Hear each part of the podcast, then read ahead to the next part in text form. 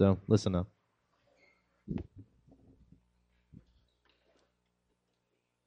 Thanks, Kevin.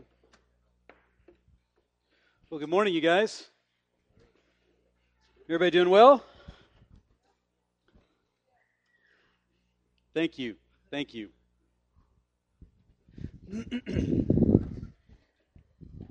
I love to have a stool in the you just dropped a 20 somebody will grab that if you don't um, in the shed we're used to confined spaces and so i can't really get up and walk around too much so i've gotten used to using a stool over the years and now i've become dependent on it.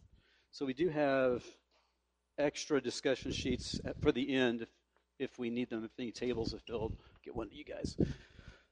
So my name is shannon sword as uh, kevin introduced me. I'm the college pastor here at tbc and uh, have been here now for a lot longer than I thought I'd be. I had no idea even where Temple was when we first came here a long time ago, and um, and it's become home for us. And uh, when I came, I worked with uh, high school students, and um, at some point about 13 years ago, made the transition to college ministry, and have loved that. But it really is a privilege for me to come back here and uh, to share with you guys. I, I really do enjoy it. I, I think every time I do it, though that there's this sense of I, I don't know that anybody's really going to listen to me because I think there's a part of it is there's this sense of do you know me? Do you trust me? And so there's always this kind of fear I think in the mind of anybody that steps up in front of 100 plus high schoolers that they're not going to be heard or listened to or cared for. So thank you guys for whatever uh, attention and respect you guys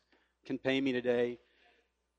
So, as our graduates walk in, let me just put a quick plug in. If, uh, if by chance you're going to be in the area this summer and you are graduating out of the group, we intentionally do our summer ministry for Sea Life on a Tuesday night. It normally is a Wednesday night. We go to a Tuesday night, and we do that so uh, interns, college students that are interns with you guys, as well as those that are graduating, can come be a part of what we do in the summer and check that out, as well as remain a part of what you guys do on Wednesday night. So, uh, so Pulse is happening this summer. If you guys are um, have have graduated or about to graduate, we'd love to have y'all. So Tuesday night, 6:30 is going to start at our house for the first uh, month, it's, and it kicks off in a week and a half.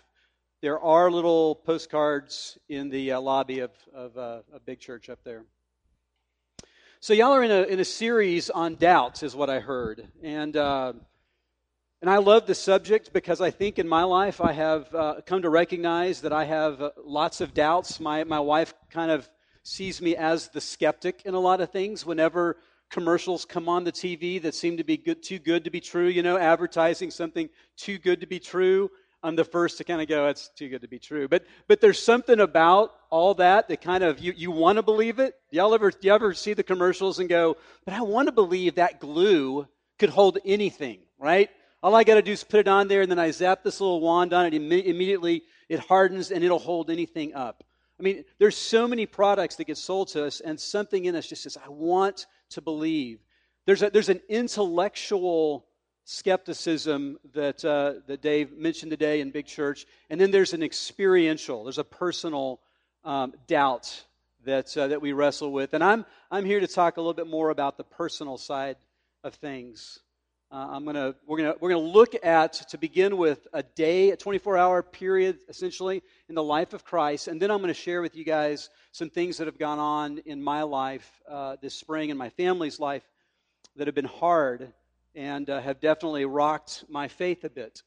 They've been challenging. Um, so uh, can we do that? Is that okay? Is that is that cool?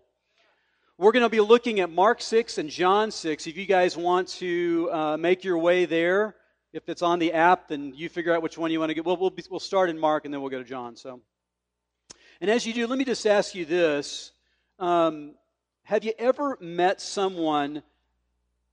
And I know you have, where you had such a great first impression of them that you just like you knew y'all were going to be great friends. You know, you just you wanted to be friends. You just knew this was going to be a great connection based upon that first impression. And then as time goes by, the more you get to know, the more disappointment you're wrestling with because you're just like, yeah, they're not what I what I expected them to be. Or they're not what I wanted them to be. Well, we've all wrestled with that, you guys. We've all experienced that in life, and we're going to see a little bit of that today uh, in, in these passages. So we're going to pick it up um, in, uh, in Mark 6. And let me, just, let me just say this this is the, the peak of Christ's ministry. I mean, Jesus is at um, the, the, the highest point of his appeal, of his ministry's appeal. Matter of fact, earlier in. Uh, in the previous chapter, uh, Mark tells us that Jesus sent out the disciples in pairs. He sent out the 12 in, pa- in pairs, and they're to go to each of the towns, each of the small towns around Galilee, and they have a small job. All they're supposed to do is preach the message of repentance, cast out demons, small job, right? And then anoint people with oil and heal the sick.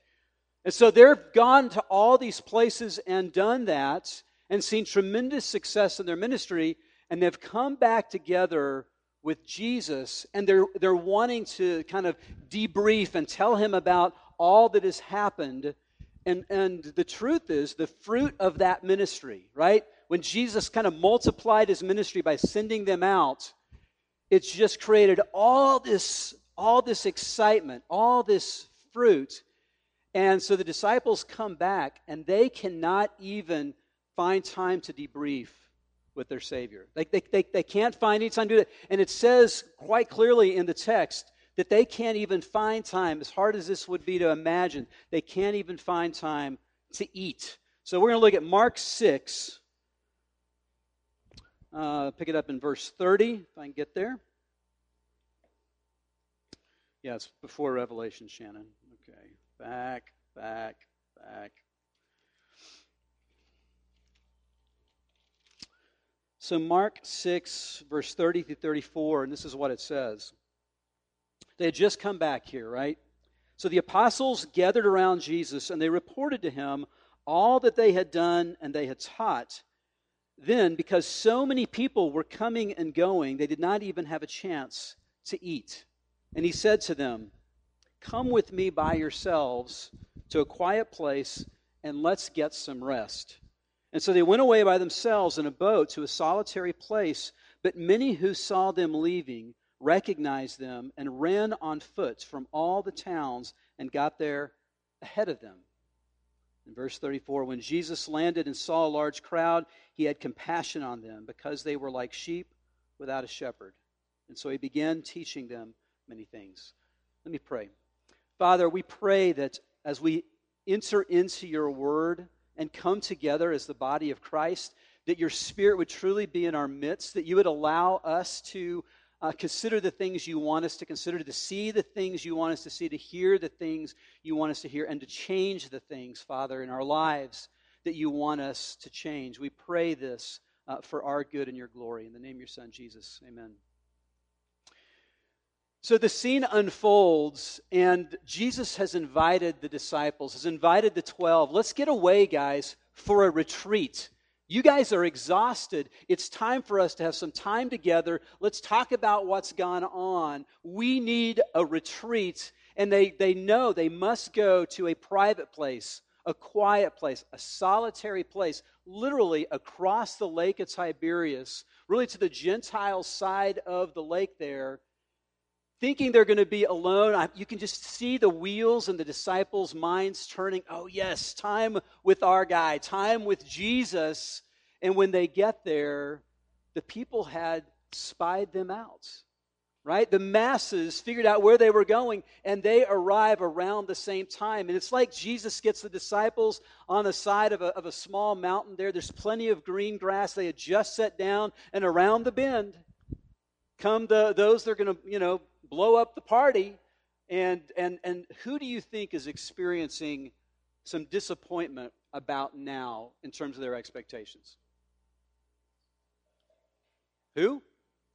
Yeah, the 12, the apostles. I mean, they, they really thought they were going to get away with their, with, their, with their Savior, with their friend. And they find out that the whole thing is kind of a bust now. And on top of that, I'm going to pull this tighter on my ear. Dave must have bigger ears. Dave or Tim must have bigger. Who uses this this mic? This Dave or Tim? Both. They have bigger ears than I do. just means they hear better than me, right? Thank you. Um, so they, uh, Jesus has compassion on these folks. He looks to them and he recognizes these people are like sheep without a shepherd. And so he says, he invites them to come and to sit down. Now, this is going to be an interesting unfolding of what we're, what we're going to see here. But, but for sure, the 12 are already experiencing some disappointment. Their expectations weren't met. So Jesus begins to teach them. And the next thing that happens as the day wears on is the disciples start pulling aside with Jesus and, hey, by the way, people are going to get hungry pretty soon here. And we're out in a remote place, and I don't know that they have food, and we definitely don't have enough food to feed them. And Jesus says to them, Well, what do we do? And it's like, ah, well, and so they go through this whole thing and come up with, well, we have a boy here who has two fish and five barley loaves, and Jesus says, that'll be enough. And he prays over it. He has everybody sits in these in these circles of hundreds and fifties, and the disciples begin to pass the bread and the fish, and everybody breaks off what they want and keep passing, right? And as they finish this meal together, it says clearly everybody had their fill and they had 12 basketfuls of bread left over. Not only was Jesus trying to show that God can provide all the bread necessary, all the food necessary, every provision that you need, but not only for you that are here, but the 12 basketfuls are symbolic for the entire house of Israel, for all of God's people. There's a basket for every tribe. There's more than enough when God is involved. So, so don't be doubting that. So the evening comes on. Jesus dismisses the disciples. He sends them back across the lake. And then Jesus, late into the watch of the night, begins his journey across the lake on foot. He's walking on water. It's the fourth watch of the night. They're straining at the oars. There's a heavy um, um, breeze that is buffeting them. They're only halfway across the lake of Tiberias at this point, and the big waves are, are, are uh, uh, being sent up around them, and they see what looks like an apparition, what looks like a ghost, as they see Jesus walking on the water, and it looks like he's going to walk right by them. And so they're uh, terrified, um, is, uh, is kind of the, the, scene that we see here. Um, me see if I'm where I want to be here. Uh, we're going to John chapter 6. Follow, follow me over to John chapter 6. Actually, I'm going to say just a couple more things and then I'll pick it up in, in 6. Actually, I don't think I want to go to John. I think I want to be back in Mark for a minute.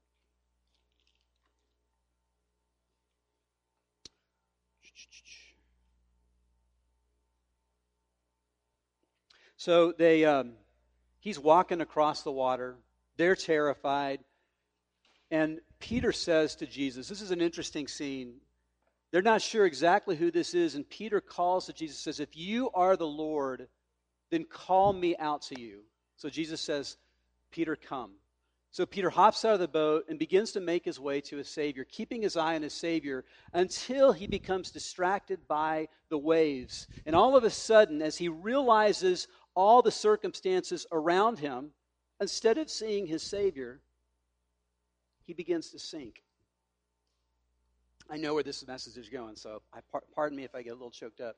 So he sees the circumstances. His focus is on the circumstances, right?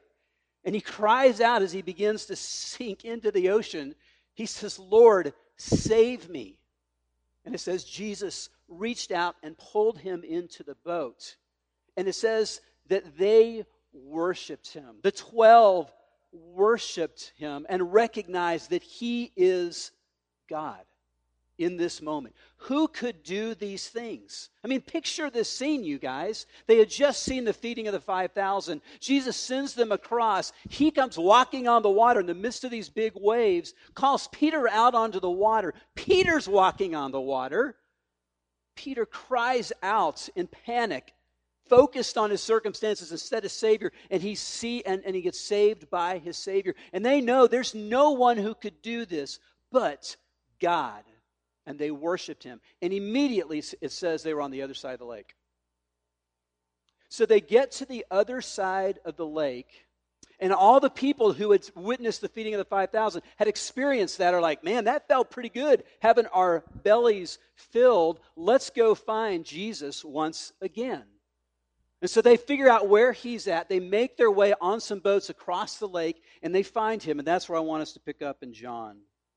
John 25, uh, excuse me, uh, 625 says this.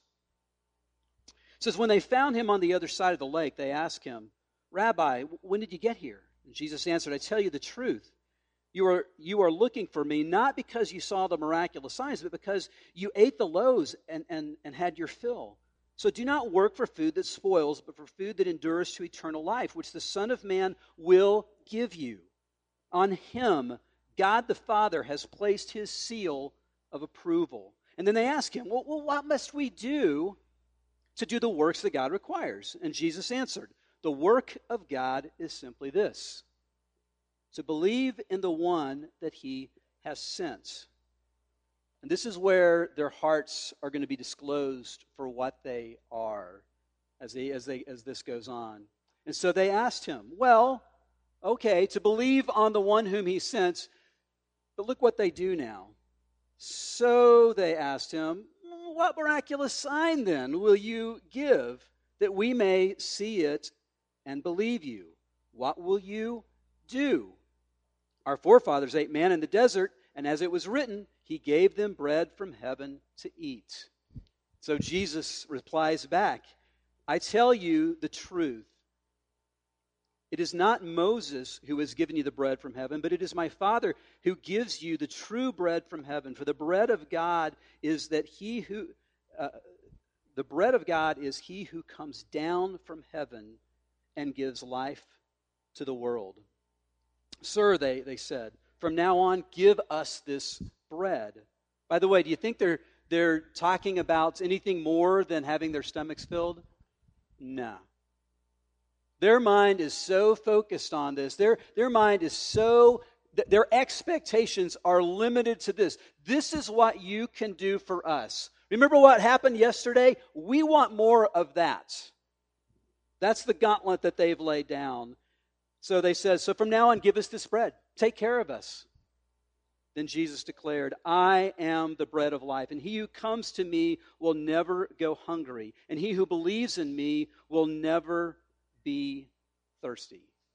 So, this is the picture. Remember at the beginning of this conversation, he says, Don't work for bread that spoils, work for the bread that will not spoil. And then he says, I am that bread. I am the bread that does not uh, spoil. And yet their focus was so much on simply having their, bel- their, their bellies fed. You guys, this is, this is a, an interesting scene because what's about to take place here is that, that, that these folks have said, We know what we saw yesterday, and we like what we saw. The relationship began so good. We were so excited about uh, this as it began. We want to know more about you as long as you will do this for us. These are the conditions, these are the, the expectations. Remember what Jesus had done when he saw them coming, knowing. Do you think, do you think he knew what was going to happen this day? Sure, he did. He knew what was about to happen. And yet, remember, just 24 hours earlier, he had said, he had taken compassion on them, had them sit down, and taught them literally fed them spiritually, been that bread, if you will, his teachings, His truth are, are, are that which should be meditated on, that which we should, should digest in our life, understanding the priorities, understanding the passions of God, that we begin to pay attention to these things, to dwell on these things, to meditate on these things, and they will satisfy our soul. And he had compassion on them, knowing that this day was coming. And so they weren't going to have any part of it. They kept, they kept uh, demanding that he give them uh, bread. And here's what's going to unfold. Let's look at John um, 6, 51 through 56. He says, If anyone eats this bread, he will live forever. This bread is my flesh, which I will give for the life of the world. Then the Jews began to argue sharply among themselves How can this man give us his flesh to eat? Jesus said to them, I tell you the truth, unless you eat the flesh of the Son of Man and drink his blood, you have no life in you. Whoever eats my flesh and drinks my blood has eternal life, and I will raise him up at the last day. For my flesh is real food, and my blood is real drink. And whoever eats my flesh and drinks my blood remains in me, and I in him. In verse 60, and on hearing this, many of his disciples said, This is a hard teaching. Who can accept it? Do you think at this point that they were that they understood what Jesus was saying? They were he- hearing what he said, but they were, they were about to take this statement that you have to eat my flesh and drink my, my blood. They were about to take that and kind of harvest it out of the context because they didn't want to hear anything else he said. And this was going to be the offense. This was going to be the thing that they said, Whoa, whoa, whoa, I can't get over that. Who can do that? What's it sound like that Jesus is promoting here, you guys. Eating flesh and drinking blood. What's that sound like? Cannibalism, vampirism, the walking dead, right? I mean, it sounds like, whoa, what, what are you talking about, Jesus? Obviously, this is not the context, but he, knowing their hardened hearts, spoke in this fashion, knowing that the offense that it would cause, because they did not want to hear anything else. And it says in verse 66 From this time, many of his disciples turned back and no longer followed him. You guys, this is an interesting scene. Jesus just grows his ministry from thousands. The feeding of the 5,000, most would say that there may have been as many as, uh, it could have been 15, 20, 25,000 people there because the only ones who were counted in the sitting down part were the men. So if you add the wives and the kids, there, there was a ton of people here. I mean, Jesus' ministry was to the multitudes, and he's suddenly going to say something because of the hardness of their heart that is going to cause the kind of offense that's going to cause them to, to turn away. Who's disappointed now? The multitudes, right? They're like, wait a minute, this is not what we expected. This is, you're not doing it right, Jesus. We were, we, were, we were doing so well in this relationship until you had to go and, and do that. Until you had to go and say something that we didn't like. And, and, and now we, we, we can't have any more of you. And so they, they, they turned back and went their own way. Um, let me ask you this. What is it that maybe you have heard, maybe you have seen in the Word, maybe you've experienced in your own life that has become your excuse not to remain with Jesus. Jesus says some hard things, you guys.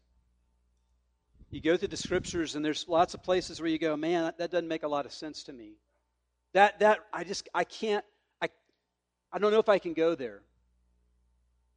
Maybe there's some things that you've heard taught, and you're like, man, that's, that's, that's hard.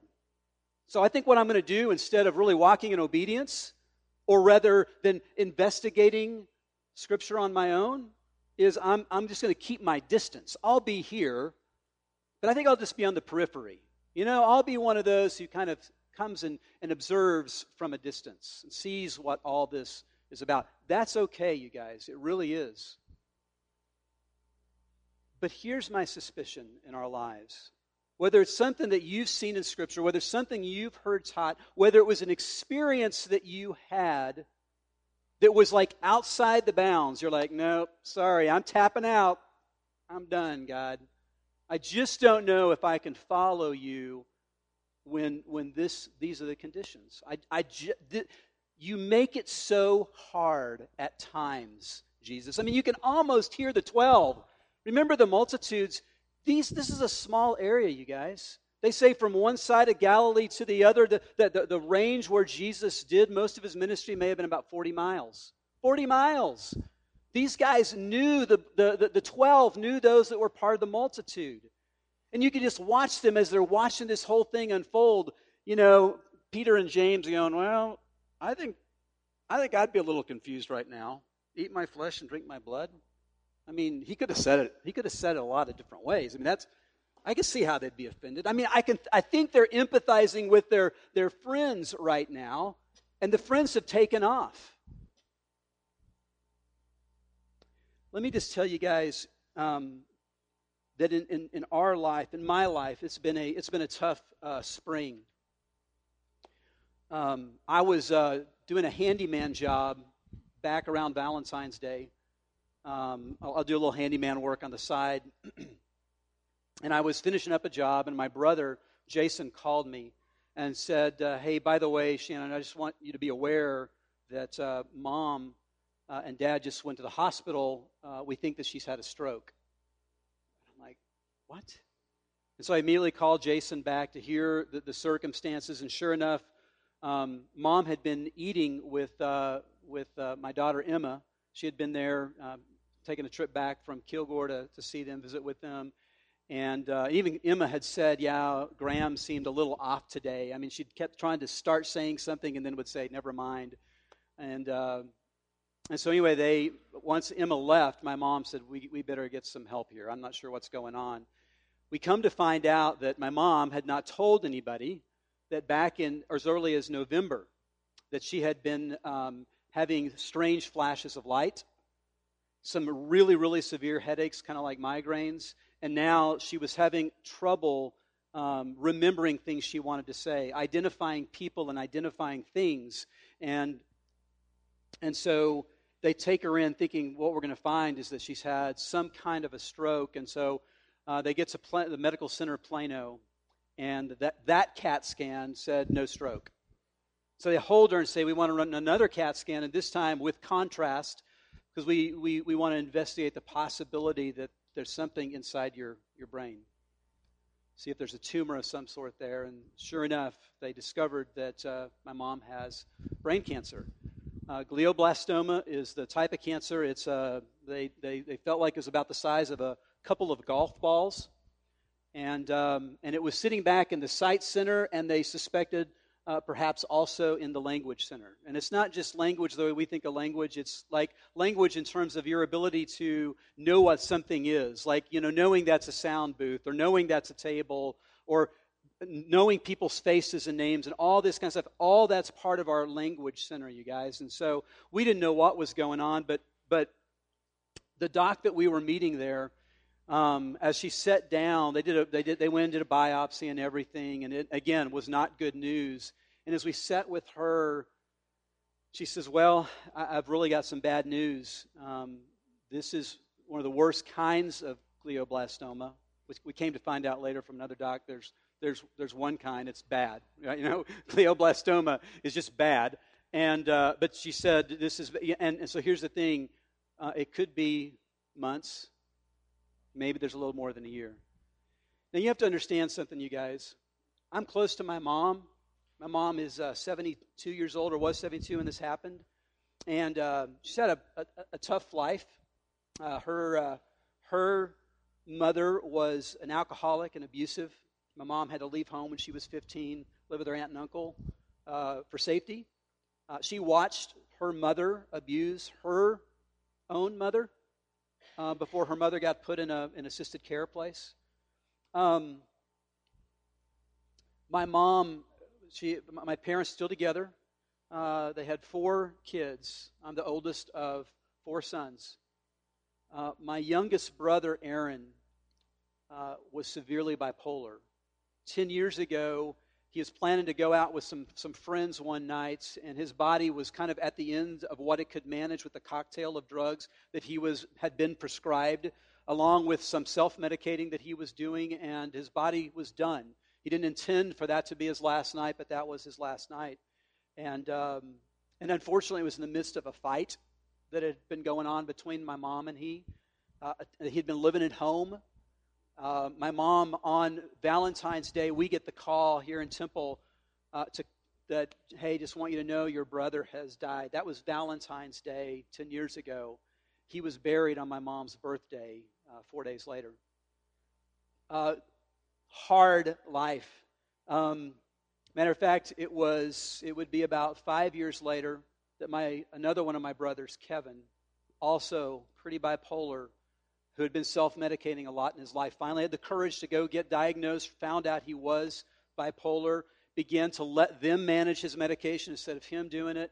Um, he couldn't sleep uh, for a series of nights, had gone to the doc. They gave him a very powerful sedative. That was all she wrote. He died once again living in my parents' house. Um, and I just, I can tell you guys, I believed that God, the God that I knew, was going to give my, my mom in the golden years of her life some, some peace, you know? I mean, that she's going to be able to lie down, so to speak, in some greener pastures. I mean, this is out of the, the realm of what you should be doing, God. And I, I remember wrestling so much with God through this. I remember coming home after being up there, up and back to Plano, and coming home, and, and, and one night, just all night long, I'm just reading the Psalms. I'm circling passages, claiming them for my, my family, and wrestling with God because He's doing the unexpected. And, uh, and one day, matter of fact, my mom called me. They were still um, at being cared for at Medical Center Plano. We had an appointment to go see another doc at UT Southwestern, which they did end up at. But that, that next day, my mom calls me and she says, Shannon, I just want you to know I'm going to fight this. I'm going to fight so hard. I'm going to do whatever is necessary. I don't care how hard it is. I'm going to do whatever is necessary because I want to be here for you kids and you grandkids. And I just kind of had done my own research and know that if you go in and do surgery in the brain and in, in, the language area, that there may not be a whole lot left of you to have a relationship with. And unfortunately, this had to take place over the phone. And I tell my mom, I'm like, Mom, and I didn't even know I had it in me to say all this, but I just said, Mom, I love you, and I want you and Dad to make the wise decision. And this is your decision to make, but I want you to understand something that if you have no quality of life left because they go in and, and harvest this tumor out of you, because it, it, it so dramatically impacts your language center, I'm telling you, I'm not choosing that. We've got to be a little wiser about this. And I hate that this has happened, and I want you to have all the life you can. And I hate the fact that we're now down to months. You know, I mean, we're not talking years, we're talking months. But I said, I, I, I have thought this, and it's as if the Spirit of God has impressed this on me, but I sense that there is some kind of a special grace in all this from God, and that is this. Most of us live our lives and we take every day we have for granted. We just do. It's like we live going, now I'm going to live 80, 90, 100 years. I have no idea, but I'm sure that's what it's going to look like. We don't know that, you guys, as we've prayed about already this morning. And for my mom, I could tell her, Mom, here's the thing. Somewhere in this, there is this little piece of grace of God saying, Here's what's coming. The day is coming soon that you're going to come home and be with me. And she does know her Savior. But, and now you get the chance to live well, to love well, to prepare well. And, and, and some point here is going to be the dying well. And I hate that for you. And I hate that for our family. But that's the situation we're in. Since then, God in His kindness led us to another uh, referral we got. We ended up at UT Southwestern, an amazing doc compared to what we experienced at Plano. And they have removed the tumor. It turned out it was not in the language center, it was actually in the sight center, pressing into the language center. So all those language things have all they're coming back. She's lost some vision, but and we now think she may have it may be uh, maybe even a couple of years. You guys, all I'm you, saying is that if you think that, that your pursuit of God is not going to be filled with trials and tribulations, you're crazy. God, in His compassion, God, in His love for you, y'all hear me say this? In His love for you, He wants you. Whoa, sorry. He wants us. It keeps falling off here. I think the cord. Ah, I'm sitting on it. There it is. You love it when it happens. happens at a strategic moment. He wants us to have our faith forged. It's going to be forged as you go through things that you did not expect. And all these things are going on with the disciples or with the, the, the crowd. And then I love what happens next.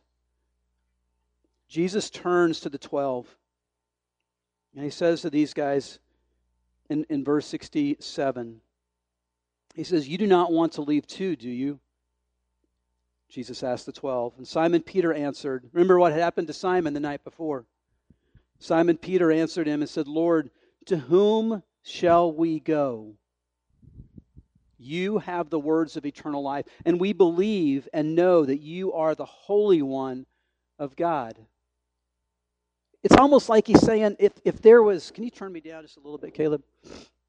If there was anywhere we could go, if there was, if there was any place where we would know we could find the answers to life, man, we would be there because you sure don't make it easy.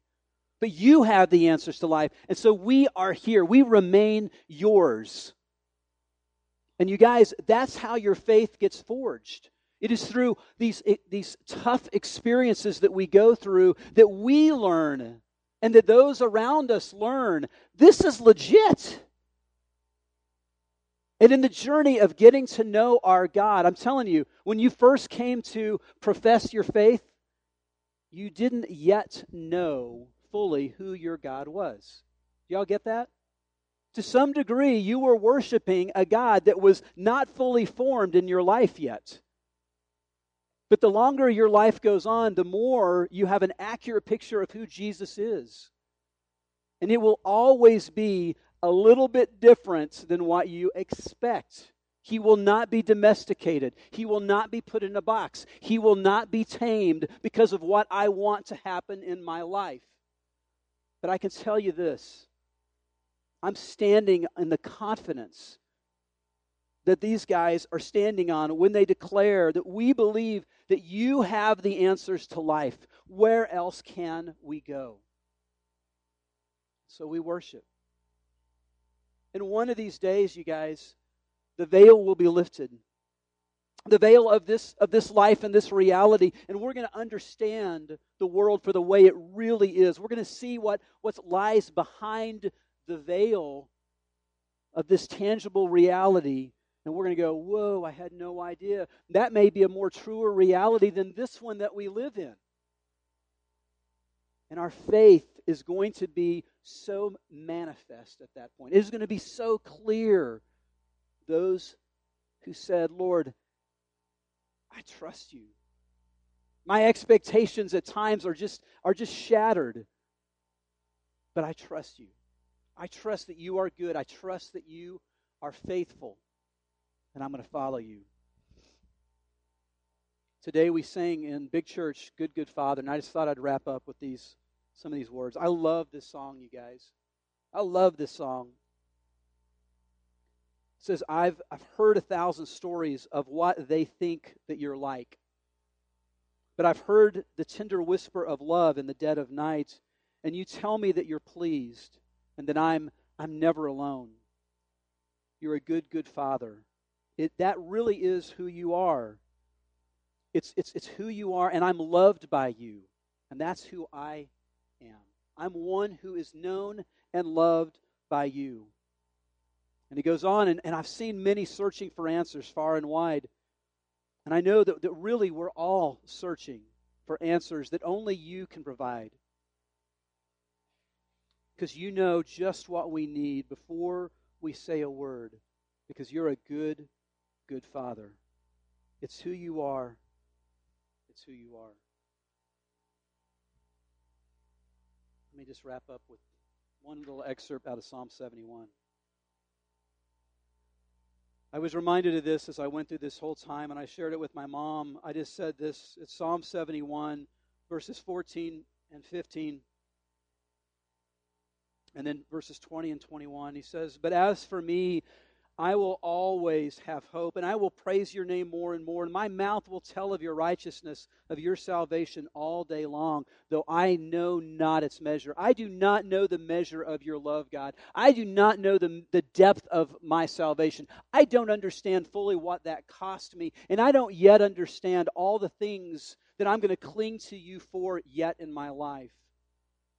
And then 20 and 21 says, Though you have made me see troubles many and bitter, you will restore my life again. From the depths of the earth, you will again bring me up, and you will increase my honor and comfort me once again.